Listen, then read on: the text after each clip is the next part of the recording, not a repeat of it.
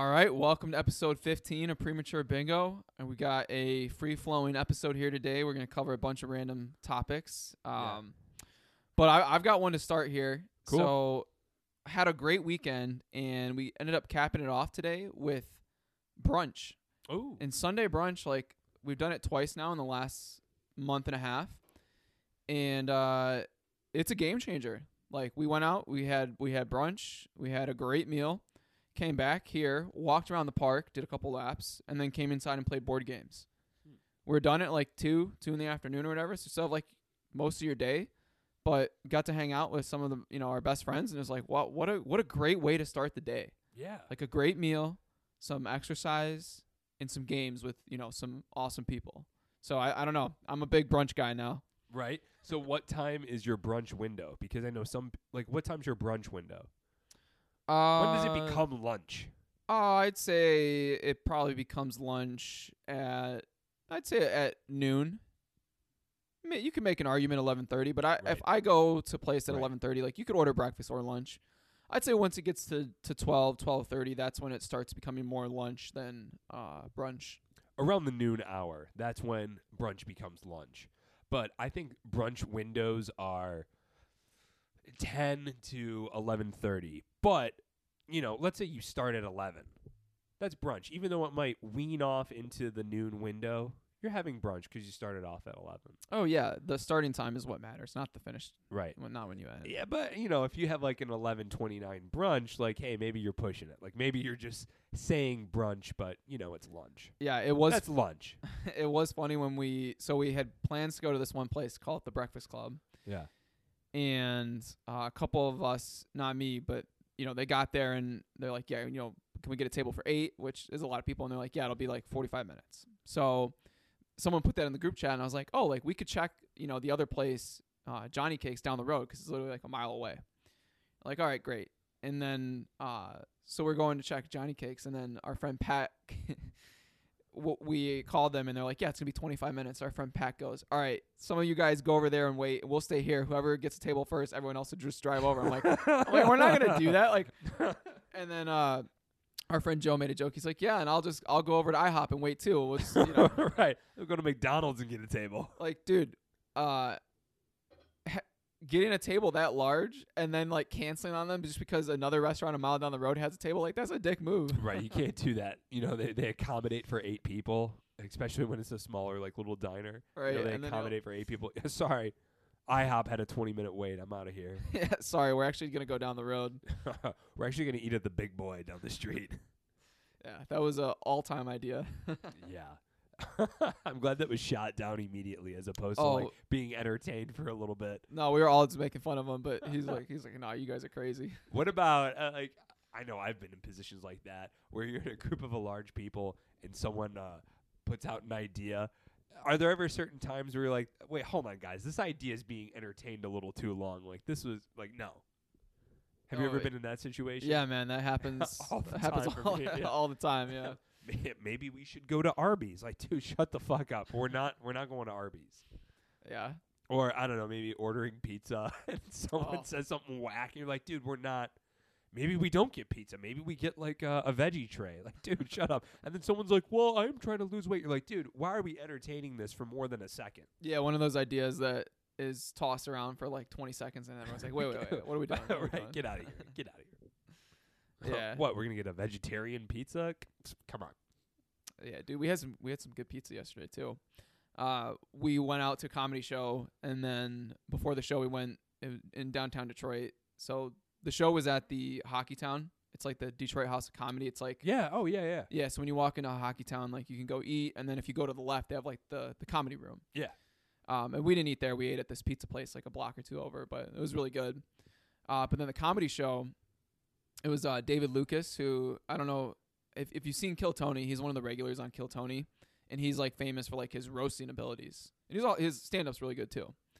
Uh, so we saw him, and then he did probably like a thirty five, I don't know, forty minute set, and then he's like, all right, I'm gonna do something special for you guys, and he's he started doing like a Q and A, which is really cool because there's That's cool. yeah, there's probably if I had to guess, I don't know. I don't know how many people the room holds, but I I'd guess around 200, 250 maybe. Maybe 300 at the absolute most. Um, but yeah, I mean, he was just an- like he answered like 25 questions, and he was answering them like wholeheartedly. Like if, if you know people were asking him like, oh, like would you do the material you just did like you know in California or whatever, like things like that. He would answer like seriously, and they're like. Oh, who's your least favorite? You know, regular on Kill Tony. And he like gave like a serious. It was funny, but like a serious answer. Right. Um, so because he's famous for his roasting, like I asked, I was like, oh, like do you, uh, you know, what's your, do you just come up with that off the cuff or do you like practice it? And he's like, nah, man, most of it just comes off the cuff. And like it was kind of like an underwhelming question, but I was curious as the answer, you know, what it was. Right. Uh, and then we went with Shane and Bridget, and Bridget raises her hand right after. so like a question later, he calls on her, and, and she's like, "Can you roast him?" and points at me.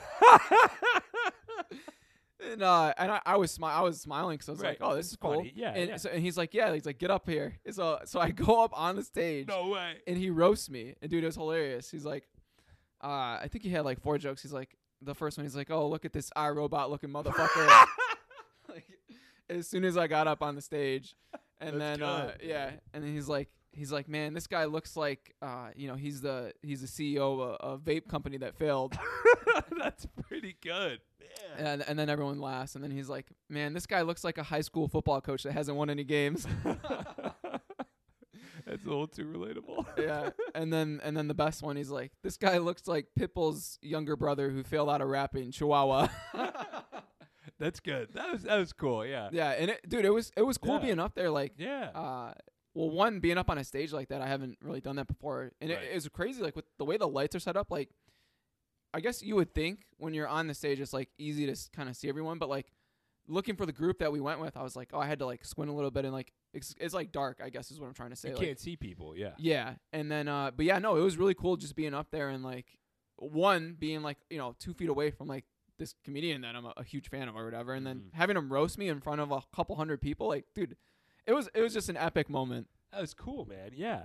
yeah And, and he seemed it seems like he, he was you know cool about it. It's like yeah, dude, fucking come on up here and I'll roast you like improv and Yeah, and then he did he did a meet and greet after too. So like after you could go and get a picture with him, and then obviously he had like his merch and stuff. But it was Right. just, I it's really cool, and I feel like it's rare um to get someone like that. Like obviously once you make it to a certain point, it's Im- it's impossible to do that, right? Like when you're Right. Bill Burr or Joe Rogan or or uh, Louis C.K. like, and you're selling out you know arenas or whatever, like you can't do that because there's just too many people. But it's really cool when like a comedian or someone like that is on the come up and they're still like, oh yeah, I'm gonna take the time. Like he had another show like a half hour later. Like he didn't have to meet anyone, right. but it's really cool. He's like, yeah, like I'll meet with everyone and take like I'll take pictures with everyone. You know, say hey and I don't Yeah. know. It's just it's it's really cool to have that experience. Absolutely. He's in that phase where he's still kind of like grinding it out a little bit, like still like doing the road a lot, and he probably doesn't.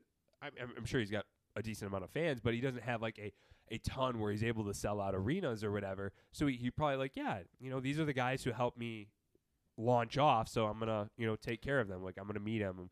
Yeah, I'm gonna roast them on stage. Like, right. And so that's cool. yeah, and he I mean he's selling out like I, you know the, like I said the place holds two 250 300 and he sold that out for multiple shows, which is cool for you know multiple days. So he's got a, a, a decent fan base, but it's just different from like the whole uh, you know arena experience. Um, but one of the other uh, Q and A's that was kind of funny. This this one girl, she's like, he was wearing like a hat for most of the set, and she's like, "Oh, will you give me your hat?" And uh, and she's like, "I'll show you, I'll show you my titties or whatever." And he's like, he's like, "Your," she was with a guy. He's like, "Oh, your Yeah. your boyfriend's cool with that?" And like he like nods his head, and she's like, "Yeah, he's cool with it." And he he was like thinking about it for a minute, and I I kind of thought he would do it, but then I think he he had the like I don't know. He was just like, man, like I don't know if if we should be doing that like in, in a club like this. Like I, he's like, I don't know if I want to get in trouble. So they ended up doing it, but um, he said something to her, and then she's like, I don't I don't know what he said, but she's like, yeah, like, uh, I would be down to fuck you or something like. And uh, he's like, oh, like, and you know, back in the hotel room, and she's like, yeah, like I will. She's like, I will have sex with you. Like she just says that in front of everyone, and her boyfriend's right fucking there. I'm like, what is going on? dude one that dude's a loser two lady come on like that that's a little rough but i mean just imagine if you're that guy like come on dude i'd be like hey honey we've had enough to drink let's time time to go home like sorry sorry to embarrass myself and everyone else here Well, it's one thing, that's not funny in my opinion, if it's a joke, right? Like, oh, like, ah, but Eh, but the way she said it, it w- like she was like like like in her eyes because she was only like a row or two back, so I could see like she was like, yeah, like I will fuck you. I was like, Jesus Christ, like how disrespectful for the guy you're here with. Like she was serious. She was dead serious. Uh, dude th- th- that's ridiculous one that guy's got to get like some balls on him and say like hey that's enough also like that's not a funny joke even if she is doing it to be funny, It wasn't a joke. She was serious. Right but even if it was a joke that's not a funny joke it's just disgusting like you're just a whore at that point so that poor i don't want to say that poor guy because he should be like listen eh, and he never should have let it happen or get to that point but that's wild Yeah, I mean, I, I don't blame the guy in the moment. I mean, sh- I, after, yeah, he should have said something. But in the moment, I mean, what are you gonna do? shut the fuck up i don't think anyone's gonna take her side Ah, I don't know. I feel like if, Like, if you're in that situation, Oh. you just gotta kind of just, sit there, and then on the ride home, you're like, what the hell was that? I would say something in the moment. I, I'd make a scene about it because now not only is she embarrassing herself, but she's embarrassing me, and like that's she she's crossed a line, like a very significant line of no, you you are you are ruining the whole brand of us. Yeah, Like I- eh, you, you- like you're not no. I'd be like uh uh uh uh uh uh and tell her to like sit down or something. yeah, I don't think it's a, as big of a deal. But I wouldn't, I wouldn't be with someone like that in the first place. So, That's a good point. Very good point. I guess that's what it comes back to. All right. Yeah. Yeah. yeah. Uh, that's a good starting point. You address the situation before it happens. You know, pre uh, pre- preventive action. yeah. Good yeah, it's just uh, it's just weird. How many times have you been to the uh, Detroit House of Comedy? I haven't been yet. I really want to go. Yeah, so it just opened a couple months ago. We saw it um a week or two after it opened. We saw Hans Kim, who's another guy on He's Kill great. Tony. Yeah, he's hilarious. He opened for Rogan. Yeah, well, yeah. When we went, yep, he opened for Rogan too. He also did the meet and greet after, which was really cool. And like one of uh like Bridget got her his phone number, and it's only yeah, he, yeah. he I only got her. that. He she only got his phone number because he's like the horniest guy alive. He's like- also like he, he seems a little like awkward too. He's just like, oh wow, girl wants my number. Yeah. But yeah, so uh, yeah, I've only been there twice. It's it's a, it's a cool venue. The seating can be a little bit tight, but uh, it is a it's an intimate venue to, you know, like I said, where like you could do the Q and A and after you do the meet and greet. So that part of it's really cool. yeah. No, that's cool. Uh, I would love to have seen Hans Kim. That would have been awesome. I really like him. Yeah, next I'll- time he comes, I- well, we can go. Absolutely. Also, I haven't been to a comedy show yet that has that kind of intimate environment. I haven't been, you know, I haven't been to a comedy show yet where uh where it's kind of like an up and coming guy. I've only been to like the Rogans, the arena tours. I really haven't been to a lot of comedy shows period. Uh but definitely I, I want to start going to Detroit House of Comedy. You know, it's close and also just want to see some I just want to see people like work some stuff out. It just it's Yeah. fun to see comedy. I like to laugh. We should also go uh, to Mark Ridley's Comedy Castle in, in Royal Oak. They have it's a smaller venue than House of Comedy. I don't know, it probably holds one, one fifty, maybe not even. And uh, but th- they do like they'll book someone to do like Thursday through Sunday shows. And uh, like uh, I I looked at the calendar before. Like there were a couple names where like if you look on YouTube, like their special has like a million views or like a couple million. It's like you know they're legit comics, and uh, it would be cool to go to something like that too. Absolutely, I would like to go there. Um, Yeah. I'm, yeah, never been there. Uh, do they have like decent, like decent comics there, or at the Mark Ridley's. Yeah. I've only been there once, okay? and uh, the I think there were three or four, no, four comics when we went. And like two of them were good, one of them was all right, and one of them wasn't. So Okay. I, I honestly with that too, like for David Lucas last night, like the guy that opened up before him, he was funny, and then the girl that opened up the show, she was she was all right. She was kind of funny, but uh, wasn't my particular cup of tea, I guess. I get that. You know, Yeah. so many different, a lot of different comics have different styles, and you know, Yeah. I, I have a certain style that I like, and makes sense. Yeah. But yeah, man, what's been going on with you? I feel like I just uh gave you my weekend pretty much. no, no, it, it's, it's been pretty boring. It's been a it's been a boring week at work. Uh, I got a new phone, which was Oh, an- really? which was an ordeal. Yeah, I've had the same phone for three years, so I finally got a an upgraded iPhone with a case.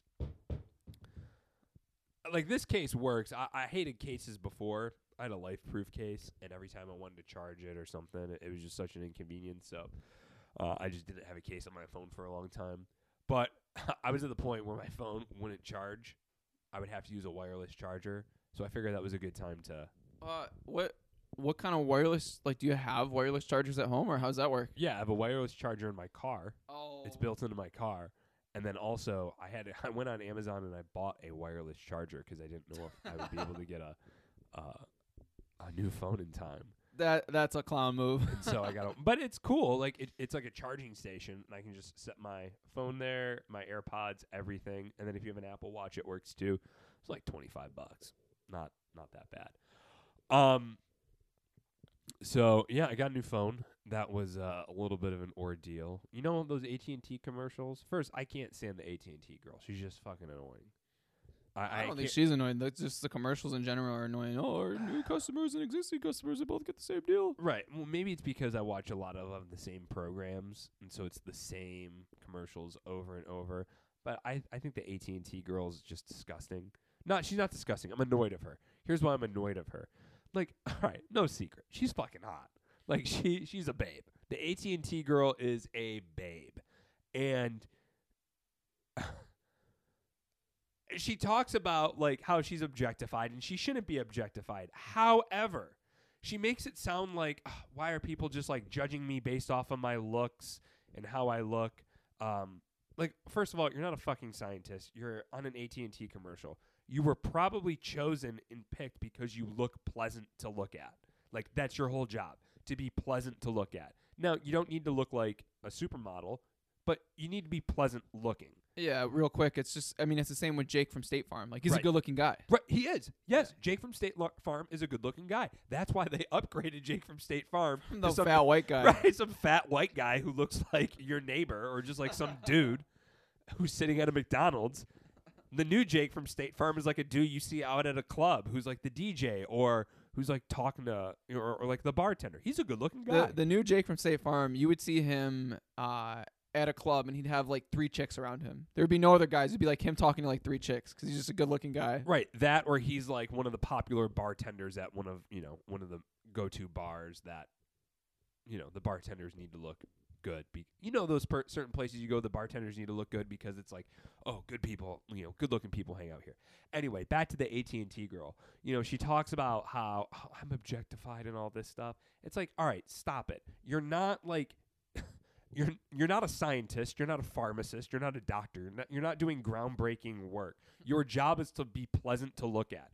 And also within your realm of acting and entertainment, you're not producing immaculate art. You're not Meryl Streep. You're not Julia Roberts. You're I mean, hell, you're not even that chick. You're not even Stifler's mom. That broad who played Stifler's mom. You're not even her. At least she's funny and entertaining. You literally look pleasant and can read a 30 second script. That's it. So don't act like you you, know you're this significant person. Like you're the AT&T girl. Well, plus in the commercials too, she's wearing the AT and T uniform, which is it doesn't expose anything at all. It's a very you know, uh, I don't know, It's- non objectifiable uniform. she's a outfit. cell phone. She's an AT and T employee. Right, right, right. Yeah, it's not like Right. they got. Yeah, exactly. She's not working at a bar.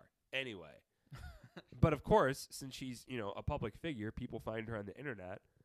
But that's just I just find that super annoying. It's the same thing with Meghan Markle. Why I don't like her. I was objectified. Like, bitch, you were on Deal or No Deal. Like, of course. Like, what what what did you sign up for? You signed up for. You were a pretty girl who held a lunchbox. All right, know your place. Don't act like you were oppressed. Don't act like you were working in a coal mine or doing anything of significant. You you weren't an inner city teacher in Detroit, nor were you like I don't know a nurse in the COVID unit. You were opening a box. AT and T girl, chill out. Yeah, I I give you that, especially with the Meghan Markle. Like, yeah, if that's what you signed up for, I mean, I don't know. Yeah, That's on you. yeah. So that that was my phone. But of course, the person who sold me the phone uh, looked nothing like the AT and T girl. It was uh, a dude named Sam who was training. Um, uh, and not that I was expecting the AT and T girl, but uh, however, they have those commercials like trading your iPhone. You know, I didn't get shit.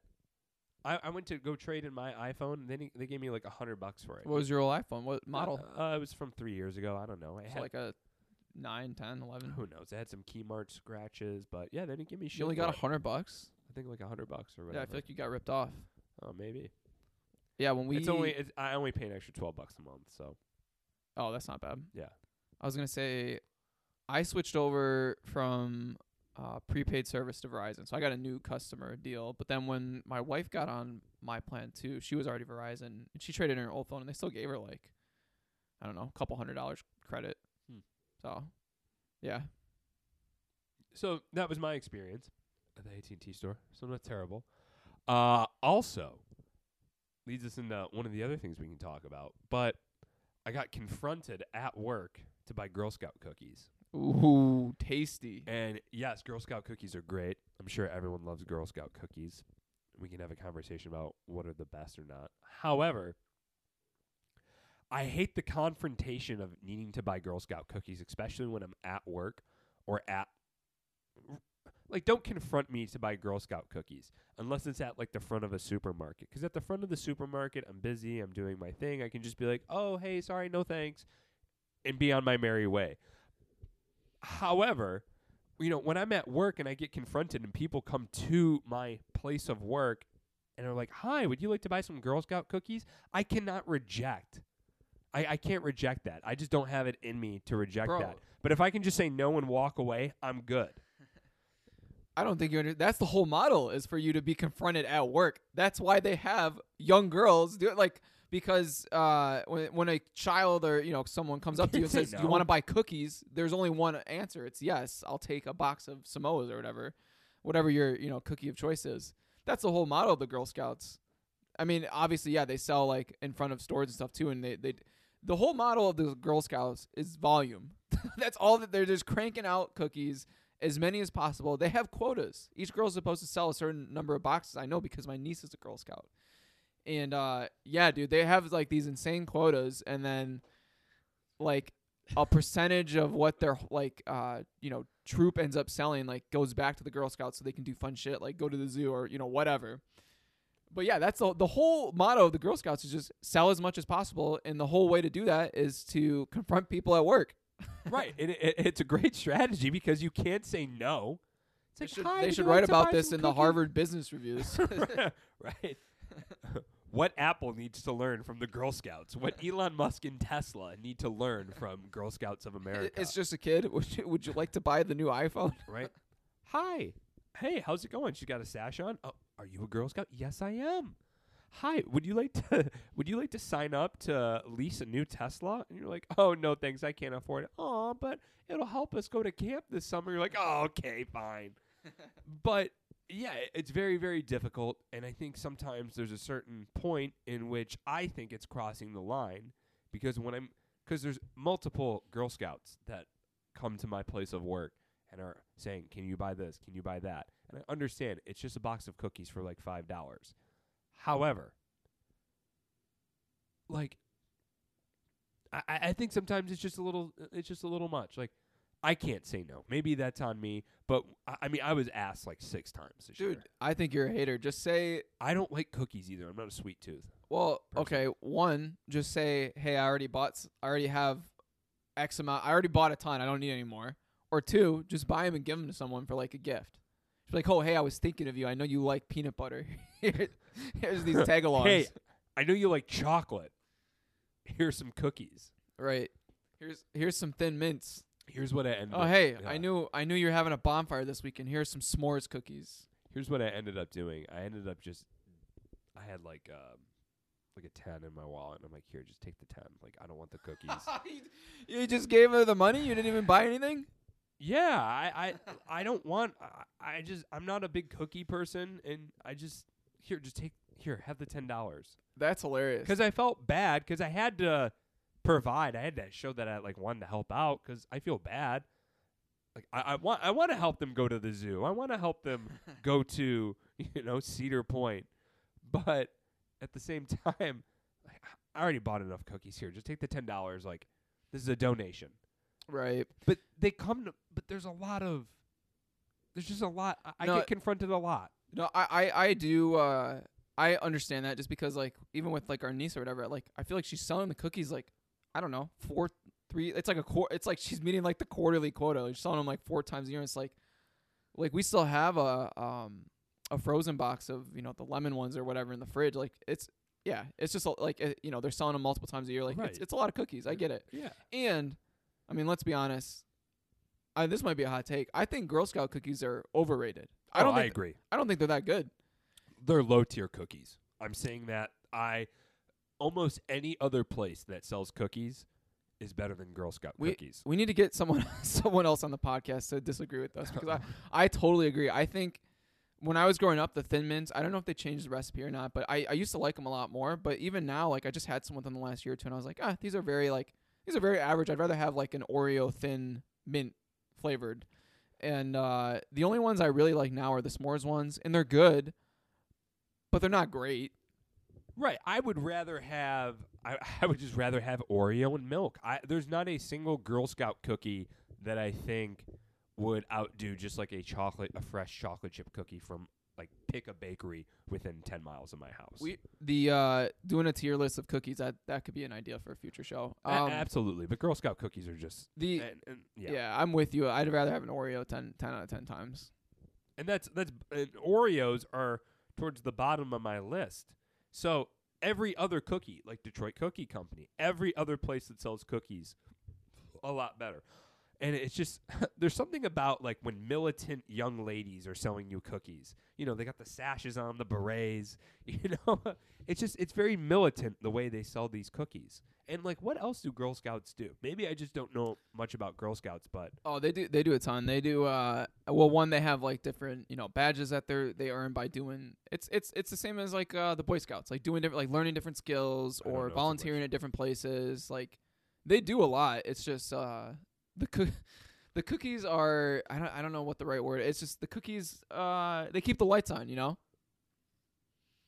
We want to do all this fun shit, but we got the cookies. I know the Boy Scouts have the popcorn, and it's just like I'll just donate. I feel like the Boy Scouts. The only thing I've ever been asked by Boy Scouts, is like, oh, can we have like your empties? Yeah, we're and tr- we're tr- we're trying to go to the Grand Canyon. I'm like, you're gonna need a lot more than these Right. empties to go to the Grand Canyon. right? Yeah, you're gonna need more than my Busch Light containers. Uh, but I agree. The Boy Scouts, I feel like I'm not as pressured as often to buy shit from them. Girl Scouts, it feels as if every three months people are like Girl Scout cookies, Girl Scout cookies, and it, it's great. Like I, I love how you guys are hustling and grinding, but didn't I just give you twenty bucks three months ago? Like Yeah. maybe like cut my lawn or something. that that is uh it is cool though, like giving them like those sales skills at a young age, like learning how to talk to people, how to sell, you know, all that kind. Like I, it is a good skill to learn. how to pressure people into buying shit. Yeah, dude. That's Yeah, a that's a uh you know high value position when when down the line is being a salesperson. Absolutely. No. I agree. I agree. I just uh I don't like it 'cause I have a soft spot and just just take my money. I, I don't need the cookies. I, I I don't like the product that much, and I feel bad saying no because I know it's like they're just trying to go to Cedar Point. We're just trying to go to Michigan Adventure. It's like, yes, here, here's ten bucks. Right. I don't need your cookies. Fair enough.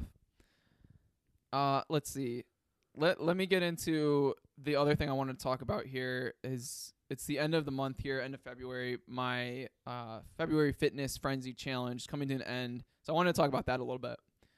So, just as a recap, the challenge was uh, no drugs or alcohol of any kind. You know, tobacco, nicotine, marijuana, whatever. Right. No alcohol, no caffeine. I cut out caffeine Ooh. completely. Um, 50 push-ups, 50 sit-ups, 2 minutes of planks 5 days a week, 10 minutes of reading every day. Uh, waking up an hour earlier every day. So, end of the month, waking up early. I didn't miss a weekday. Uh, I didn't do it for the weekends. Uh, I missed like reading twice. I missed like the push-ups and sit-ups like twice or whatever. But I stayed 100% clear on, you know, no caffeine or, or booze or anything like that. Um, so I, I had like three key takeaways from this challenge. Let me just pull this up in case I forget it. Uh, one being that I think caffeine affects you more than you realize, and I mean this in the sense of before this month I was drinking between three and six cups of coffee a day. More more than likely four would be like the median. And my last cup or two would be like from two in the afternoon to like three, three thirty in the afternoon, three thirty being like the latest. That was like my cutoff. Um, but coffee has a half life of like five to six hours. So if you have a cup of coffee at like nine, if you have 200 milligrams of, of caffeine at nine in the morning, you still have 100 milligrams of caffeine in your system at like two in the afternoon. So I think I realized I was like, okay, because my sleep's been a lot better since cutting out the caffeine. I'm like, Really? okay, yeah, I think those afternoon coffees like are just just uh, detrimental to sleep. So that was um that was one thing. The other thing with giving up the caffeine is you just realize how addictive it actually is and how it actually is like a drug. Like you don't think of most people don't think of caffeine or coffee as a drug, right? Like Right. it's just a drink. You have it when you wake up. It you know it gets you going. That's what it is. But when I cut out caffeine, I had headaches for like nine days, like nine or ten days. Really? Yeah, like from the caffeine withdrawals. So that was one thing.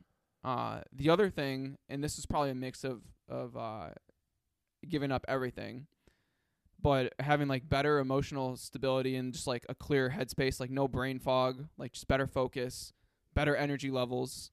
Uh, even though I was waking up earlier, by not having anything else in my system, I was like, all right, I'm getting up. I'm you know more ready to go in the morning and and so on. So that part of it was really cool.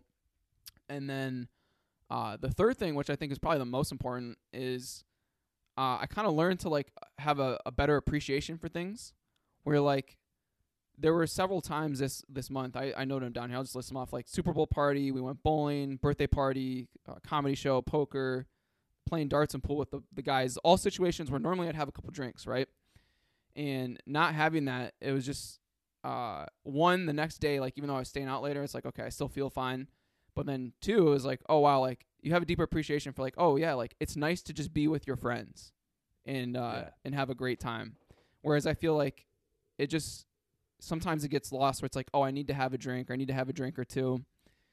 And uh yeah, it just gave me a deeper appreciation for everything. And the the second part of giving up the alcohol, which I think is really cool, is it also just reinforces that like when you come home after like a long day or week or whatever and you're like, "Oh, I need, you know, I need a drink to or whatever it is, whatever your vice is to take the edge off." Like you don't actually need that. Like just for me it was like, okay, like most of the time I'd be like, "All right, I'd go to the gym and then I'd feel better." Yeah. Yeah. I agree. One thing I've noticed, just kind of limiting certain things, limiting certain substances, that there are some that you don't know how bad it makes you feel until you stop using it. So there are certain substances, like alcohol is one of them. I didn't know how bad alcohol made me felt until I like really limited it to the point where it's like, hey, not like still enjoying a beer here or there, but not getting drunk, mm-hmm. not getting intoxicated, just having two beers. Because I was always the type, if I'm drinking, I'm going all out. I'm going, you know, like I'm getting drunk. But it's nice to just sit down and have one or two beers with a friend and enjoy each other's company and enjoy the time. Did you notice that you felt the time more satisfying and more rewarding? Like, for example, if you were to go out to dinner or, you know, have some friends over for game night or whatever it is, that that time spent not having a drink or not doing whatever, that, that, that felt more fulfilling? A hundred percent. Yeah, like it was uh, cause one, if you're not drinking or, or anything like that, you know, you have uh, a better memory of like, oh, like I remember, you know, when Mike's made this joke or when Mhm. when Shane said that, and you're like, oh wow, like that was really fun. Um, but then too, like after the event or like the next day, just waking up and being like, damn, like I really, I know it sounds corny, but it's like, man, like I love my friends. Like that was just we, we had a great time. Whereas like, uh, it just it's it's different from when you know you're having a couple drinks too. I I think it's just different. I think that there's a significant difference between, you know, when you have a few drinks and how it kind of loosens you up. So you'll have a few drinks, it loosens you up, maybe it loosens your friend up, and you have a conversation. Mm, Could be a great conversation or whatever.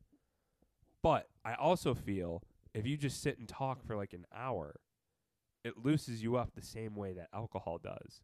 And you remember the conversation more and it feels more genuine because you're not you don't have like the alcohol blinder on you actually are talking you're actually opening up you're actually having that conversation so i feel like you're you know that probably helped times 10 or whatever just cutting it out completely where every interaction is you don't have to worry about having that alcohol blinder on. Yeah, man. No, I I felt good. Like I said, no brain fog. Um, yeah, it it it was just a nice break, and it you know helps put thing put things into perspective.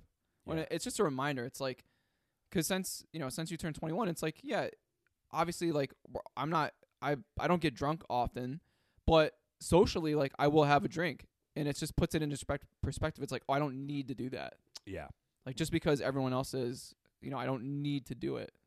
I agree. Which one was the hardest? Weed. I would I, I I would agree that that would be the hardest cuz I've caffeine I've limited mm-hmm. to the point cuz coffee for me is more ritualistic. I like a cup of coffee in the morning. I don't have it right in the morning. I actually prefer water in the morning, but I like to have a cup of coffee right when I get to work. So I've already been up for an hour, hour and a half, maybe even 2 hours. And then I have that first cup of coffee while I'm getting my day started. I like that. It's ritualistic, it's warm. So that's really what I think I like about coffee more than the caffeine part. But, you know, decaf, whatever, I don't fuck with that. Caffeine helps. It's an added bonus. mm-hmm. So I feel like I could give up. I can give up caffeine because that's my only intake of caffeine, and I've really limited that. Alcohol, I l- I love the taste of beer. I like beer. Beer tastes good. So I have not had any liquor in a while, but I've had like two beers here and there, which is nice because I used to be at a point where I couldn't. If I if I was if I was drinking, I was drinking Mm-hmm. There was no having two beers. And there were times like I went out with my buddy and I had two Michelob Ultras, which was nice. Or when we went to the Red Wings game or a Pistons game, I had two beers. That was nice. That was perfect. I liked the taste. It was nice. I wasn't drunk. I wasn't hungover. So the alcohol, I, I, I could see. And when you quit alcohol, you realize how terrible it makes you feel. Hundred percent. and you realize how like it just is awful for you. However, the third in that category for me, and this is just for me. I know other people it's probably different. For me, it helps me with productivity. Mm-hmm. For me, it's just it, there is a net benefit. Caffeine doesn't even give me a net benefit because I feel like shit and I can't sleep. The third substance is a net benefit because I feel as if it just chills me out. It brings me to baseline. I use it. I want to go outside for a walk or run. I got into running. I've never been into running. I got into running. Oh running. really? Yeah, in August, I got into running. I would go outside and run. I never ran. Never. I hated it. Would use it. I would go out and run. It makes me want to work out. It makes me want to stretch. Helps me write. Chills me out. I feel like it really brings me to baseline. It doesn't make me feel like garbage. Also, I'm more sensitive to certain foods. So when I'm eating cheap, crappy food, I know it. So it's Mhm. made me eat more whole foods, real chicken with real ingredients, cup of rice, and yeah, it gives me the munchies sometimes. But as long as you have healthy food in the house and don't buy snacks, so what? You have the munchies and you're eating carrots. Yeah, that's uh that's really interesting. I cannot. Yeah, Yeah, so uh t- so I guess two things. One real quick. The I this month I did have decaf just because I I like the taste of coffee. Um so it w- it was nice having like I instead of having like four or five cups of caffeinated coffee this month I had like a cup or two at max of decaf cuz I just like the taste. It's nice to drink something warm in the morning. And then I also had uh no, I ordered a non-alcoholic beer like the Heineken 0.0. I had that two or three times because I s- like you I still enjoy the taste of beer right. and um yeah like i in that you know that time or two like it was good to like it was a social thing. It's like oh we're going out like having beers. And i'm like okay like a beer like the taste of a beer sounds good.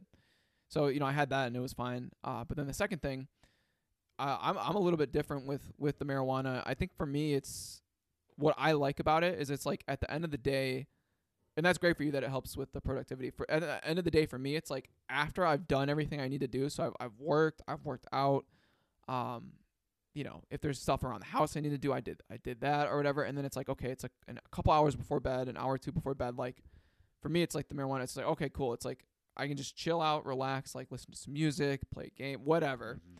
and it's more of like a. Uh, it's just a it's a nice way to to kind of end the day for me. Yeah. Yeah. I agree. It helps me end the day. What I like about it is I have a long day of work. I come home. I do the certain things I need to do with a clear, fresh mind. School, work, all the things that I need to do, I get done with a clear, fresh mind. Then you're exhausted mentally, physically, all of it. But I still got to go to the gym Mm-hmm. and maybe like clean up or just do like some of the mindless things. Like I don't want to say the gym's a mindless activity, but like cardio sucks because you're just doing one thing. You don't have to think about it too much. You just have to persevere. So I use it and it helps me persevere at the gym. I get a better workout, feel good. You can feel kind of where you're sore. Helps with inflammation. Come home, have dinner. Dinner tastes good because and I'm eating something healthy. Um, you realize, oh, certain foods that I'm eating are just like manufactured sugar, manufactured garbage just to make dopamine shoot off in my brain. You eat whole food, then after that, I like to read, maybe play guitar, go to bed, chills me out. Yeah, I'm totally with you, and I totally agree. Like with the gym, if you go frequently, it becomes a habit where Yes. you you do you know you turn off your brain and you just like whatever Yeah. you're doing for the day. You're like, oh, I'm gonna do some cardio, and then I'm gonna you know I'm gonna work. Uh, Today's back and buys. I know right, what I do. exactly. Yeah, you just kind of turn off and you just kind of go through the motions. Right. You know, I'm doing these exercises and then I do these exercises. I know I do these many sets or yeah, these many reps, these many sets. This time on the treadmill, you just know what you're doing. You don't have to think about it. Right. Yeah. No, I'm totally with you. So yeah, it was a interesting month, but glad it's over. But yeah, it was it was cool. I guess. Are there certain things that you're going to continue not doing? Yeah. Oh, yeah, yeah. That's yeah. I'm glad you asked that. So that's the other thing. Uh, come March, I'm gonna still go without caffeine for the first couple weeks, and I'm gonna reintroduce the marijuana and see how if that affects me in any way, because I I, I have a feeling it might affect like the uh just like mood stability, and I'm I'm curious about like the brain fog because I do think that that I I want to think that it's more the having too much caffeine and then like not getting as good of sleep for the next day. But uh, I'm curious to see. So ba- basically, I'm gonna you know keep the caffeine shut off and then try the marijuana and then see how I feel from there. And then the alcohol, like I'm not like I'm not like oh I need to have a drink now. Like no, like if we do something on the weekend, I will. But I'm not gonna. I'm not like oh I need to do this. But I'm I'm not like planning to get drunk or anything. Like I don't Right. care. Yeah, that it's more of a thing where it's, "Oh, hey, you want to go out? Yeah, sure, I'll go out to the bar and then you'll have a drink." Yeah. But you're not going to get hammered, you're not going to overdo it. It's just, "Hey, we're at the bar playing darts or we're playing pool. I'm going to have a drink or we're at a game." Exactly. that's yeah. the yeah, that's the way I've been approaching it. yeah. Cool. Sweet. Well, let's see uh, what else we got on the big board. Oh, here's a, a quickie. Let me pull this up. Your TV show idea? Yep. All right, so this this TV show idea, th- I think this is one of my best ones yet. And this could go. I'll give you the premise, and then I'll give you. There's two ways this could go. So the premise is a regular guy goes to sex addict meetings to try and get laid. Nice. and then it can go one or two ways. It can either go one, he actually becomes addicted from like going to the meetings and hooking up with people, or two, it's like Wedding Crashers where he he's hooking up with people and then he you know he actually starts to fall for someone and then she finds out and she's like, oh that's disgusting, like I don't want to be with you, and then the, it's like a rom com. That's actually not bad. Matthew McConaughey and Kate Hudson. Yeah, like yeah, and I want to say like or like Vince Vaughn, like but because he was in Wedding Crashers, Right. you know someone like that. I think that would be funny though. Like just this guy, he's like, he's like, man, like I'm I'm sick of you know not getting any action. He's like, oh, what if what if I uh you know maybe he's got a friend that uh, that's a guy that's a sex ad- sex addict. So he's like, oh, you know my friend Phil, like he goes to these meetings. He's, he's like, can I come along with you? And Phil's like, what are you talking about? He's like, oh, I, I want to get laid, and, and Phil's like, dude, like I'm kind of offended, but you know you're my best friend, so sure you can come along Right. and then he like makes up some story like he makes up some story about being a sex addict and then like the cute girl in the class comes up to him after she's like oh you know i was moved by that like you know do you want to go get a coffee sometime or something and then Yeah. he just starts hooking up with everyone in the He's like, I hooked up with Cheryl, Tiffany. yeah I right. And of course, yeah, it, it'd make a good movie because you know, like the girls who go to sex addict classes are probably not the best. They're probably not all lookers. But of oh, course, i don't know uh, but you go to, uh, you know, if you make up this TV show, they'll all be lookers. and so he's just like slaying poon. and of course, all the guys look like shit and make everyone feel good. Yeah. Make all the guys feel good. Like, oh yeah, of course. That's not a bad premise though. I like it. We're just we're just giving Netflix blank checks here. I know. I I don't know if that one's been done before. I didn't look it up. I I would I wouldn't be surprised if it was done before, but Yeah. I haven't seen anything like it. I was like, oh, that would be kind of funny. That would work. I Yeah. like it. what else we got on the big board? Um. Oh, what was uh? What is love letters? Did What? You wrote that. Why did I write that? Oh, oh, okay, all right, never mind. It okay, was so Valentine's. this is a good one. So- ago. this is from uh, we were walking around earlier, and someone brought this up, and I, I couldn't believe that this was real. So I was like, all right, I'm gonna bring this up on the podcast. Someone was saying, you know that that um that murder in Idaho where that guy killed the the four college students. yeah. So I guess there's people sending him like love letters in into jail, and I guess uh, Joe was saying that it's the same thing with Dahmer. Like people were sending him like cash and love letters and all this shit, and I'm like, there should be a rule if you send someone like that, and whoever it can be decided by like the courts. Like if you send this person like this level of evil, like the Idaho killer guy or like Jeffrey Dahmer, if you send this person a love letter, you should be put in a mental institution. Or at least put on the FBI watch list. Like, if you're writing love letters to Hitler, that would you would immediately be put on the FBI's flag list. Like if they if they caught wind or anyone caught wind that you were writing love letters to Mussolini, Hitler. Well, or even people that are alive, or like people with- pe- people used to do it to but like Ted Bundy back in the day too. Like right. if you're sending a love letter to this guy, like you need to be investigated or you need to be on some sort of medication. Like that's crazy. right. Yeah, exactly. You need to you need to be sent to a mental hospital. Or at least you need to be checked out because you could be like, "Oh yeah, man, sorry, it was a shitty joke." And like, "Okay, sure, but still monitor that person for the next 3 months." Uh or 6 months.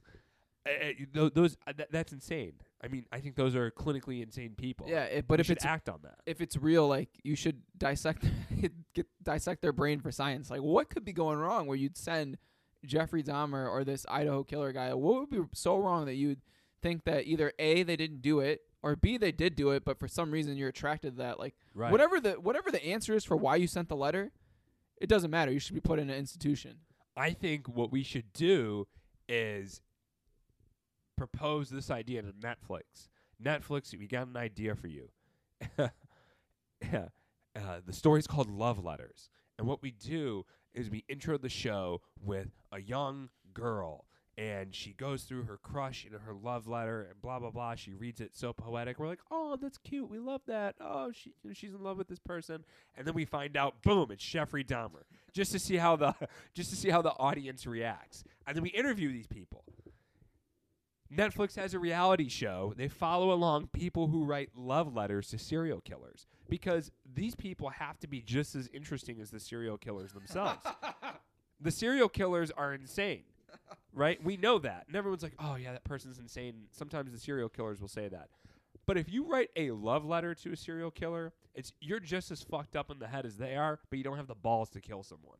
Fuck, that's a good idea, dude. Fo- that would be a ratings, you know, bonanza. Following following people around like that, like it's like serial killer light. They d- we don't actually kill people, but that'll be the new like social justice movement. Like these people just have a fetish for serial killers. They're not actually killing people. It's like, well, we shouldn't be encouraging this. that's a good idea for a reality TV show. We should we do Just, Yeah. I mean, Netflix. we we should uh we should just do it ourselves and sell it to Barstool or you know whoever. Or we should just give them the idea. and Be like, here, give us this idea and give us a free bet on Barstool Sportsbook for two grand. They'd probably take that. This is not an offer. I want higher than two grand. right? Yeah, give us like I don't know, uh, ten thousand dollars worth of free bets. Oh, I want a hundred grand. That was a good idea. All right, yeah, They can take the the TV one too. right. Yeah. Uh speaking of TV, Ooh. well, let's do we'll save that one. Let's do the other quickies here. Oh, so uh I had Vince & Joe's on the big board. So I was Yeah. coming out of the Vince & Joe's an Italian supermarket. Great place too. Great place. All the food's amazing. Of course. Coming out, leaving, I was gonna turn right. Uh there's two lanes, one to turn left, one to turn right. Someone was turning left, but they were kind of over, so you it was you might be able to squeeze past them, you might not. It was whatever. They they were you know they should have been over and more left. But the lady in front of me, like at first she she was like gonna try and go past this guy, and she had like a, an SUV. She realized she couldn't do it, and then she also realized you could drive, uh, you could turn right before like the main road, drive farther down the parking lot, and then you know turn out farther down there. So once she goes to drive farther down the parking lot to take another exit, she turns the car, rides up on the curve, and just smashes a. It's like a rock that's like four or five feet tall and like wide, and it was like a couple feet back from like the curb.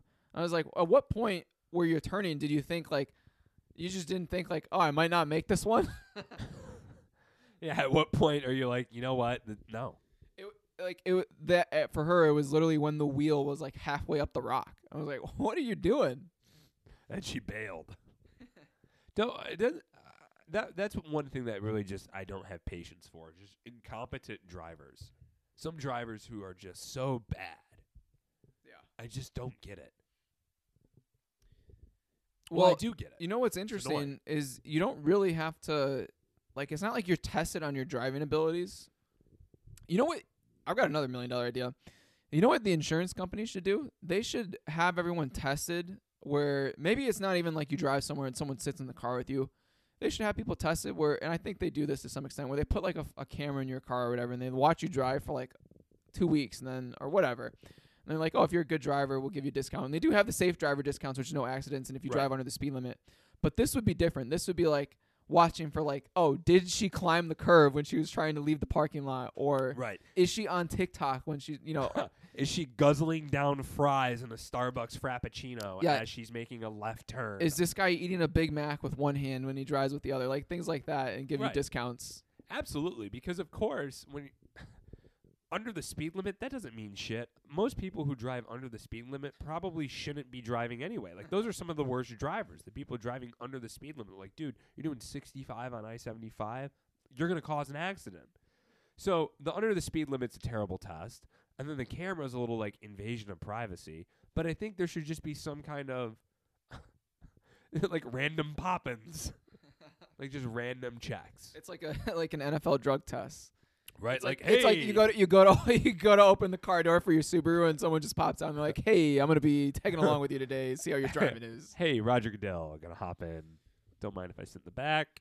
All right. Oh. Uh, I heard you say you go to the grocery store today. Let's uh, see how that goes. All right. He's just Ah. sitting there with the checkboard. All right. So you're going to 7-Eleven to pick up a pack of cigarettes. Let's let's go. That'd be funny. Like, all right. Yeah. That's a good one. Got into car high. All right. Oh, I didn't know you're gonna be here. C minus. Interesting. yeah. Spends a lot of time on the phone while. yeah, that's good. Yeah. So bef- before we get into Skinwalker Ranch, did you want to talk about the the third one down there, the big board, or no? It's kind of depressing. Yeah, no, let's skip it. Okay. All right. Too close to home. Yeah, yeah, yeah. I'll, I'll edit that out too. All right. Uh, so next up, we're gonna do. Finally, we've been pushing this one off for weeks, but our Skinwalker Ranch uh, analysis review, uh, whatever you want to call it. I don't know. Just gonna talk about it. Expose. Yeah. So you introduced me to the show, so I'll, I'll let you, uh, you know, intro this one here. Yeah, so I've mentioned Skinwalker Ranch on the show before. Uh, it's one of my top shows on Netflix. You said it's available on Amazon Prime too. Yeah. So first season is free, you know, free with Netflix. Uh, two and three are on Prime, but it's not free. Right. So it's a quality show. Um, some say it's the Seinfeld or Sopranos of our, of our generation. You take your pick. But what it is, it's a reality show, but it's set up pretty scripted, kind of like The Hills in Laguna Beach. How it's a reality show, but it's scripted. But it's this real estate mogul, Brandon Fugal. He buys Skinwalker Ranch, which is known for its paranormal activities, crop circles, cattle mutilations, UFO sightings, ghosts, everything. Everything that's not normal happens on this ranch. Uh, it's in the middle of nowhere in Utah. And I don't know if you noticed, you've only seen a few episodes, but they talk about the original owner, Robert Bigelow. Mhm. I think he died of suicide or something like that. But every time they mention him, he starts off as a millionaire, then he's a multimillionaire, and then he's a billionaire. So throughout the season, starts off a millionaire real estate mogul, Brian or uh, Robert Bigelow, and then the next time they mention him, they mention him all the time. Uh, multimillionaire, uh, multimillionaire Robert Bigelow. Next time, billionaire Robert Bigelow. So every time he just gets like more and more wealthy.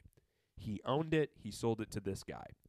This guy bought it with the intention. First of all, how does he have all this disposable income to like have all these gadgets and gizmos all over Skinwalker Ranch? He's pretty rich, but Yeah, introduce introduce the other characters first, and then we'll get into that. Right. So, um, we got uh, Brandon Fugal. He uh, he's a real estate uh, guy from Utah. Now he owns it, and he bought it with the sole purpose of establishing a team, getting a team together to investigate Skinwalker Ranch and all its paranormal and unusual activities.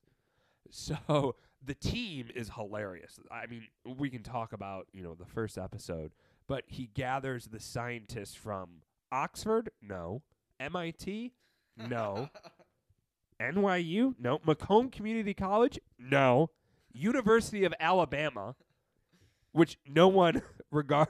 Right? Yeah. Well, get, well, let me interject real quick. Give this guy some credit. I- His name is Travis. He does have like they listed his degrees. He's Right. got deg- he's got master's degrees and, and PhDs in like seven subjects. It was like engineering, science, uh, you know, physics, all this. Stuff. Like uh, he he's well decorated. But yeah, Alabama. It's not hard to get a degree. I'll die on that hill.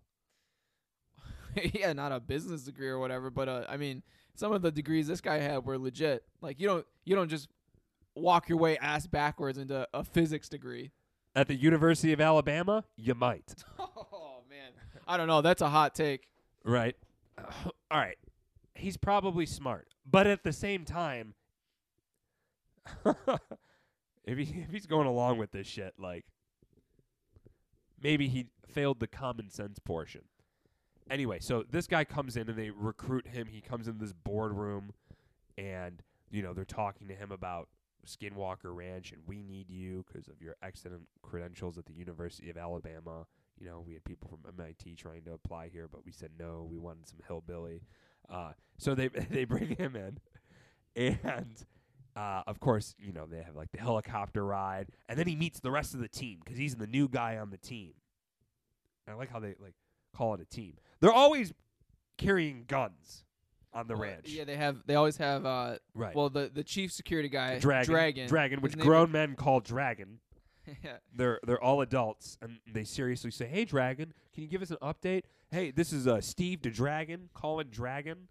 Yeah, so there's him, and then there's I don't remember the other guy's name. He's not featured that much, but he anyway. They always have at least like two guys walking around with like mach- Shotguns. Yeah, shotguns. They're all strapped up, and like I understand, there's wild animals out in Skinwalker Ranch, but they have quite a bit of artillery for ghost. Like, what are you gonna do? Shoot at the ghost? anyway, uh, I've always said that this is basically like my dad's fantasy that he gets recruited by some by some rich person, and they send him out out west so he can like shoot guns and find UFOs and aliens because there's no real risk happening at this place. Skinwalker Ranch poses no real risk. Ah, I don't know about that one. Oh, easy there, UFO boy. Uh, so Just wait until you get to season three, big boy. I love it because there's you know, and then they you know introduce the rest of the team. You have Eric. He's about you know four foot three. He does the videos. He's got like he's got the Juni Cortez sunglasses. Like he's you know auditioning for Spy Kids three, and it's just like a great character of just like average ass middle aged men. And they hang out at this ranch. They got cameras everywhere, and they try to find spooky shit. And they have all these meters, like, oh, I have an EKG meter. Oh, radiation's going off the chart. And of course, like, oh, I'm feeling a little sick, and there's a lot of acting. Well- One guy got like hit in the head with like a nail, and then now it acts up every time the radiation's high. Well, yeah, yeah, there- you're uh, you're jumping around here, but yeah, the one the one guy. Well, okay, so let me backtrack here. So throughout the couple episodes I watched, it is it is funny where like there was probably I don't know four or five separate times where like they were going to do like a test, and the premise of the show is they've got this team and they're going as a team and they're going to do different tests to try and um what they what did they their terminology to prov- yeah to provoke the ranch. And even even when Travis like the main guy he's like the narr like he narrates it he's like the main guy even when he first gets there they're like yeah when we bring newcomers to the ranch you know it, it has a way of you know acting up and, and telling us you know it doesn't like it or whatever and uh, so basically the the premise of the show is these group of guys they go and they do all these different tests to try and uh, find different phenomena on the ranch and try and you know answer some questions. That's what they always say. Well, we got to answer some questions. I got a lot of questions here, and they need answers. Yeah, and uh, but there's a couple times throughout the show where they're going to do something and they go to like you know one of like the I don't know like the uh, points of interest of the ranch and the, and then like someone will be like oh like I, yeah, my head's hurting or like I'm not feeling too good. And uh the one guy like a couple years ago they they keep bringing it up like he he was exposed to something on the ranch and then he had like some kind of head injury that the doctor couldn't explain and then Travis in one of the episodes he pulls like a uh uh, a stone block off this thing and then it like goes underground. And uh, he was exposed to a ton of gamma radiation or whatever and then like he gets like uh, some sort of like cyst on his finger and he has to get a bunch of stitches or whatever. But It's not a genital wart; it's a cyst. well no but but but what's funny what's funny about it is they're always like oh yeah like these injuries are unexplainable but it's like actually they said in the first episode the around those parts in Utah is where they used to practice for like the atomic bombs for the war Trinity test was in New Mexico, and out in the desert out west, that's where they would drop bombs. And uh, we stopped doing, uh, you know, above ground nuclear tests. But yeah, out out west, you know, Trinity, New Mexico is famous for the Trinity test. That's where they tested the Fat Man and Little Boy, the atomic bombs that we dropped on Hiroshima and Nagasaki. So like, yeah, it kind of makes sense. Well, yeah, I don't know what I don't know. I don't know if it was World War II or at, at some World point they War were II. testing nuclear weapons on the Utah property, like near the Skinwalker Ranch. Yeah. So every time these guys are like, "Oh man, I'm like not feeling good," it's like, yeah, there's probably fucking radiation and like different kinds of like, there's probably a ton of stuff from from testing those types of weapons on the around here. I was on Reddit too, reading while I was watching one of the episodes, and they're like, blah blah blah. The no- the normal, you know, the normal is you know point one, and it's at point five. That's five times the normal reading. I remember on Reddit, someone was commenting about it, and it's like, yeah, it needs to, like they were reading it at point five or whatever, and it was how it was going all the way up. The guy basically said, yeah, it's not deadly until it gets to like 100 and they're saying it's at 0.5. And he goes, that's alarming because it shouldn't be 0.5, but it's not deadly until it gets 100. And so what they can do is they can just set their scales, and so it'd be like having a uh, a, a chart from zero to 100, and then you scale it down from zero to 10. So in reality, 100's dangerous. But going from 1 to 9 makes it look, wow, that's a huge jump. 1 to 9, it's almost at the end of the scale. So that's what they do. Oh, you know what? You know what was funny is Brandon Fugal, like the tech guy, or not tech, uh, but like real the, estate billionaire. right, the billionaire guy that uh, is Different, funny and everything. I looked him up. He doesn't even have a Wikipedia page or nothing. Like, there's nothing on the internet that talks about you know how he made his money or anything like that. Um, but what's funny is he looks and sounds like Nick Kroll. Do you know Nick Kroll? yeah, yeah, yeah, Like, yeah, yeah. If you pull up Nick Kroll and then Brandon this they look the same and they even sound very similar. Let's see. Yeah. But th- this show is just is so ridiculous. Like they uh they kill a lot of time making the episodes like 40 minutes. Like Yeah. Oh, they do. It's we need some answers. What's going on here? yeah, and then each experiment they run, Travis is like, "What in the crap is that?" they can't swear the? yeah. because it's on the History Channel. it's on the History Channel. They're all like, you know, it's a wholesome TV program. Here we go. Brandon Frugal. What's going on? I need some answers. T- oh, he's not even listed as a he's listed as a TV personality. His LinkedIn page is the first thing that comes up. Yeah. You know- Travis Taylor. Oh, Dragon's name is Bryant Arnold.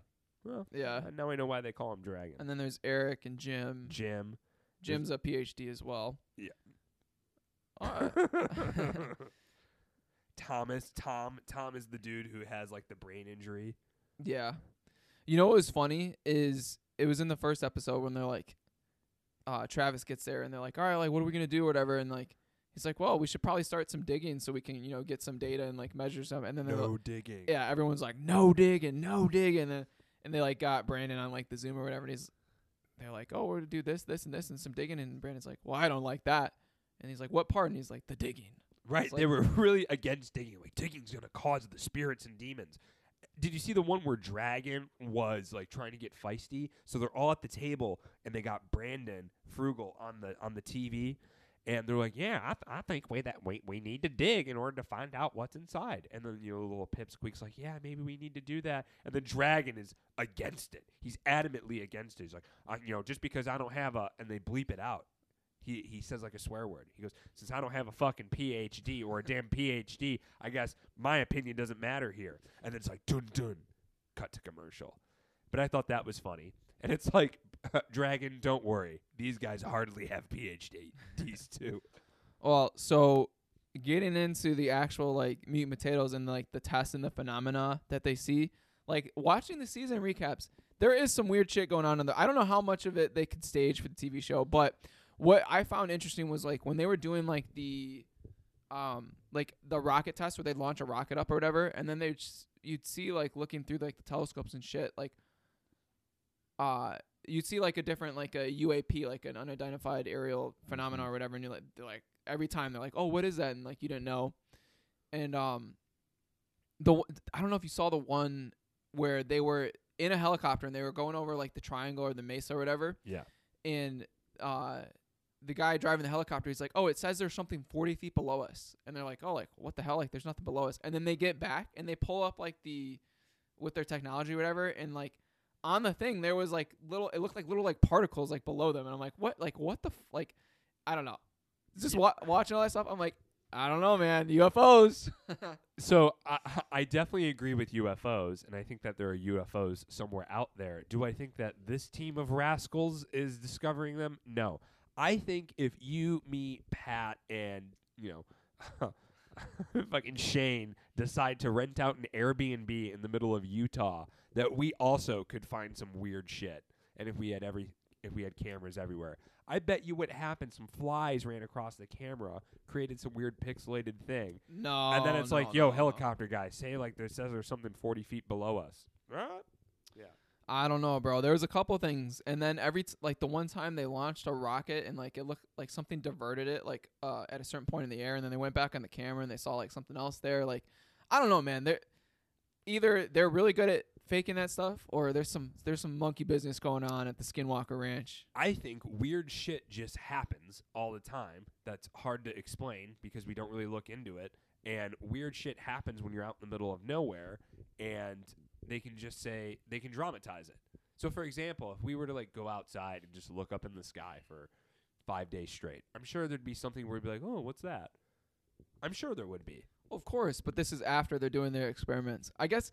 The, the, wi- oh, oh, come on. Do you think like they didn't edit it so it makes it seem like it's after they're doing their experiments? so with, no sh- digging. with shows like this, it's like uh, it's entertaining if you want to believe in that kind of stuff, Agree. and you want to let your mind be taken on an adventure. Yeah. So when I watched the first episode or two, I was like, man, this is this. I was like, this is so stupid. I can't believe Mike made me watch this. it's hilarious. But then when I watched like the recaps, I was like, holy shit, they're onto something. right. Well, see, that's the thing. It, it brings you in because I first initially watched it and like this is goofy. Well, I came in a little bit differently. I love UFOs and exploring, and I love finding hard evidence. And I heard Rogan talk about Skinwalker Ranch. He also had Robert Bigelow on to talk about Skinwalker oh really? Ranch. Yeah. And so I'm like, all right, if Rogan's entertaining this, there might be something to it. And then immediately it turns into, you know, the shittiest intro to a James Bond movie. It's like, you've been recruited. And he's in a fucking boardroom and, you know, Brian Frugal's driving him in a Ferrari. He's like, yep, this is the kind of money that we have. Like, we're, we're going big into investigating these parts of town. Then I started watching. I'm like, oh, it's cheesy because it's History Channel. So I went in expecting something great, and then I came out realizing that it's just a comedy show. Yeah, you know what's funny about the show? In this, I feel like this is more of like the radiate. Well, I don't know. I feel like this is either staged. It's probably staged. Is every single time they go and do an experiment, the technology cuts out on them. Oh, of course. They're like every single time they're like, "All right, you, Eric, you good? Yeah, yeah. Travis, you good? Yep, you, you got everything. All right, all right. Dragon. Like, all right, let's go. And then three, two, one. They press a button or whatever. And they're like, "Oh, what in the crap? The technology just cut out." Do you believe that the battery just died? It did it again. Something doesn't want us to know what's going on here. And it's way too rehearsed, like their interviews. Yeah, you know what? You know what's funny about the show is every time they they're in like the boardroom or whatever, and they cut from person to person speaking. They always put the stupid subtitles with like the per like you know the ran- principal investigator or ranch manager. It's like we know like we've Yeah. been watching the show. Like you don't have to do this every time the person speaks. Dude, I love I love I love that how s- uh in the beginning of the series too, I don't know if you caught on. They were like some people called him Dragon, but you didn't know. Like some people didn't call him Dragon, and then in his subtitle it'd be like his name in parentheses Dragon da da da. Then after a while they just dropped it, and everyone started calling him Dragon because you know you got Brandon Frugal, the main guy, calling him Dragon, and it's just that was hilarious to me that grown adults are like, yeah, dr- like seriously, going like, yeah, Dragon, what do you think? You know what I need? Step Brothers joke. You know what I I want to know the most about Skinwalker Ranch is how much Brandon Fugal is paying all those guys, or how much like they're getting from one from the TV show, and then two like how much is he paying this guy to be? Because that's his job. Like he's a principal investigator of the Right. ranch. Like how much is he paying that guy? I'm sure History Like, Channel's more- giving them more. We're, we're right, but like with you think he's making more than six figures? What if University of Alabama sent him out there and gave him a fucking federally funded grant? Yeah, yeah, we'll give you a grant to investigate this. Dude, did you see the one where they were recapping season one and they brought in the attorney general from Utah? oh yeah, I looked him up, and of course he's he's exactly what you think. it was funny. He just he just has to sit there when they're going through everything. He's like, oh, oh, uh huh, uh huh. Like, oh wow, this is some great, wow, crazy stuff, girl. Keep, you got to keep me informed on this stuff. Right, dude, I love it. He's like, we even got a real politician in, and the Attorney General of Utah. yeah, just some, he's just some conservative Mormon dude. Yeah, but dude, like the, I don't know, like it. Some of the stuff it is cool if, if you let your mind wander. Like the one when they had in this one, like this could have very well been staged, but they had like the, um, calf that went away from the herd. That's the one I, I can't explain. Yeah, in the calf. So basically, what happens? The calf goes away from the herd. It dies on the spot, and they had a you know a vet come out after us, and the vet said it died of you know pneumonia. Um, but then when they split the video into like, you know, one fifteenth of a second, and they go like frame by frame, you see a, a UFO looking object go like over like kind of like directly over where the calf dies. And they and then when they use their stuff to calculate the speed, they said like, oh, it'd be going. I don't remember the exact number, but it was like, oh, it'd be going at this crazy rate of you know fast, like UF, like it's UFO speeds. Now, could it have just been a bug in the camera? Maybe. Uh, but the the calf being mutilated is that that's and just like dying all of a sudden. Maybe I, I there could be an explanation like, oh, calves do that when or cows do that when they know that they're gonna die or they're sick. They kind of like go away or split from the pack. But that's the only one I'm like, huh, that's interesting. It it was also weird too, and again like when they're doing some of the tests and like they're like, oh my god, the cows are going crazy, and like the cows are all like running and like like maybe someone just opened up some peanut butter. right. I'm like, oh wow, that's crazy. But then I'm like, oh yeah, like there's also like uh, uh, you know, s- I don't, I don't know if it's corn, but there's like shrubbery like a, several feet high. I'm like, oh, someone could be there like just fucking playing a high frequency noise or you know whatever. Like, That or maybe the cows just go crazy a lot. maybe the cows just do that. Like maybe cows just when it's feeding time or someone comes out with food or something happens, maybe they just do that. So th- obviously they're not going to explain that and try to debunk it. oh, did you see the one where they drilled into the uh the side of the mountain and there was like they hit this like large metal like spear and like some of the material in it was like the same type of material you would use for like aircraft. oh yeah, that's towards the end of season 1, right? Uh, oh, I, I saw it in the recap. I don't know. Yeah. So yeah, I saw that, but dude, who knows? I don't know. I, I I, want to believe. I want to believe that just because it's fun. Like, yeah, Because it- one, it's in Utah, right. so who cares? right, exactly. It's just like oh, whatever. and two, if these it's fu- it's funny to think like, oh yeah, th- these are the group of guys that are gonna you know communicate to other life other life forms. that, that would be so funny. Like humans, who do you pick as your representatives? The guys from Skinwalker Ranch. Like they're like these are the guys who are gonna break ground in communicating with a civilization that's thousands and millions of years more advanced than us. these guys are gonna be the they're gonna be the liaison between humans and aliens. Dude, Dragon. I also had uh, along the lines of aliens. I had this thought this last weekend. You know when the aliens are gonna decide to to eventually come down to Earth? It's gonna be. Oh, if you you have a guess, No, no when. it's gonna be when we finally decide. Well, shit. Why don't we just start shooting trash into space? That. That's when the aliens would be like, "All right, you've gone too far. We've been watching your shithole planet for hundreds of years, but you're not about to pollute our environment too." Like, right, yeah. Oh, whoa, wait a minute. You don't don't fuck with us, yeah. yeah. Uh, no, I think at that point they'd be like, "All right, you guys just ran out of ideas, so we got to help you out here." Just like when we built the pyramids, we got to give you some ideas. Like you fucking idiots, just vaporize it. Like you haven't you haven't figured out vaporizers yet. oh, we figured out vapes. so, so you figured out that you used the technology to fucking vape, to kill yourself. but you, but you don't use it to get rid of. Yeah, that'd be so funny. Oh, we figured out how to fucking vape. No, you fucking moron. That would be cool if they talked like us. Like they spoke English, but they were just aliens. No, you fucking idiots. what if they just spoke Spanish? Fuck, dude, the aliens speak Spanish. We gotta learn Spanish now. Me llamo Zorg.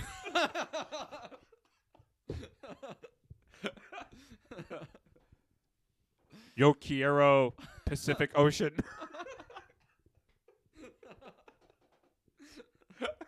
Me- Mexico becomes like the wealthiest country. They're like, oh man, in Spain, they're like, right. we need you guys to liaison for us.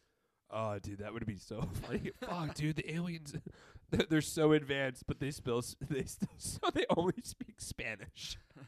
Fuck, we need a translator. That would be funny. I would love, yeah, I would love if the aliens had. That would be the best thing ever. Aliens come to Earth, and as soon as they come, as soon as we realize aliens are real, and all this technology, and I don't know, we uncover all these weird mysteries of life. But then we realize like the aliens have like a really significant like fault that you think not fault, but just like one thing you're like, huh, you couldn't have figured that out. like you guys only speak Spanish, like that's what you guys went with. Yo tengo el vaporizador. Terrible. Can you pass the quesadilla? Dude, I, I'm sorry. I gotta go to the bathroom. Like, I gotta pee like a, a racehorse. no, no worries. Pause it. Span- aliens are Spanish. That would be hilarious. Just thinking of other things that aliens. What if aliens came and they had like they were like they had really shitty opinions on art. When I mean art, like comedy, music, movies, like. Wait, you guys don't celebrate Rosie O'Donnell as the greatest comedian of all time? like what? You guys do? Yes, us advanced civilization has determined that the greatest actor of all time is Adam Sandler. Yeah, their their favorite. They're like they come down and they're like, yeah, like oh, uh, the master. You know, the masterpiece, the bench warmers. right. You guys aren't revering the. Uh, that would be funny to say, like, hey, aliens, like, you guys obviously are a sophisticated society because you have the technology to do all this shit and who knows, whatever. So, based off of the quality of, like, movies we. That's what I would ask him. Based off of, like, the movies we have, like, what do you think's the best movie of all time? Is it The Godfather? no, we actually think it's Weekend at Bernie's, too. the performance of Scott Baio was undeniably magnificent. You're like, fuck, dude. yeah, they're they're like, I got art wrong. are like, oh shit. All right. Well, uh, what about what are your favorite musicians? Like, uh, you know, are you guys like the Beatles fan? Like Led Right, Zeppelin? They're like, Right. Bach.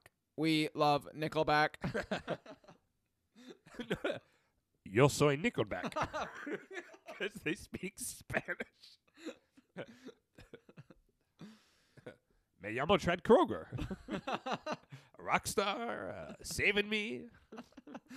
ah, these. Uh, man. Uh, How you remind me. I was gonna try and I can't couldn't translate it on the spot. Oh man, that would be so funny. That wouldn't that be funny because that that's a really interesting philosophical question. Because when it comes to art, it's it's all subjective. right, exactly. Yeah. Everyone has their own opinion. But at the same time, as a society, we've kind of gathered together and said, while it is subjective, there is some there are some pieces of work that's just good. Whether it's your taste in music or not, everyone can appreciate. Like there are certain things that's just good. The Mona Lisa. i- It's good. It's just we've decided as a society, this is very, very good, and here's why. Starry Night. It's very good. Paintings. When it comes to music, you know, some people don't like the Beatles, and that's fine, but you have to admit that the Beatles were really, really good. Bach, Mozart, all those people. So it would be really funny if, like, a being that was more superior intellectually than us, that's like the ultimate hipster move. They come down and be like, actually, you haven't heard this band. They're hipsters, like, hey, oh, dude, we really like, I don't know, Ed Sheeran, dude, he's such a great songwriter. But have you heard of these guys? They're out of Seattle. they play at this coffee shop. We consider them the best. Amamos a Lizzo. I'm a solito in a mariachi band. Dude, that would be so that would be so funny. G minor. Have you heard of Post Malone? In our universe, he's just a postman. but that that would be funny because then you'd have all like the douchey art critics and music critics would just be like, oh, "Fuck, it's all bullshit. All of this liberal arts is bullshit." That would be s- that would be so fucking funny. because a higher being comes down and says, "What the fuck is a Latin X?" It'd be funny the aliens come down and they're just like instead of being all sophisticated, they're like, let's smoke weed and watch Adam Sandler movies. Do you have Doritos? They- they eat Doritos in their universe. Did you get my DoorDash order? they, they have alien DoorDash where they fly fly food out to them. but of course, we don't drive high. but like that's how they made it as a society. They just don't do really, really dumb shit. Like, Yeah. oh, we don't do heroin, but yeah, of course we smoke weed and watch Adam Sandler movies. But they don't. eh, That would be hilarious if the only reason, not the only reason, but what really advanced them as a society was just like shit that we do that we know is dumb. They just don't do it. Like, what? Why would we smoke cigarettes? Yeah, like What? they, they like they don't. You can't even buy a weapon. Like they just don't have weapons. And they, they like don't have government or weapons. Like yeah, like we just chill. right, exactly. Uh, yeah, We get work done, or yeah, man, we just watch Adam like Sandler. we movies. just we just we have everyone. Uh, yeah, you know everyone contributes. You know from the age you know twenty to to thirty or whatever, and then uh to keep society going. But we are so technical technologically advanced. After that, you can just sit on your couch and do whatever you want. right. And if you want to work, you can do that, and that's fulfilling. And we've created this great society. Right. And when it comes to entertainment, we just outsource that to you guys. So we don't have to worry about, we don't have that culture of people pursuing entertainment and vanity.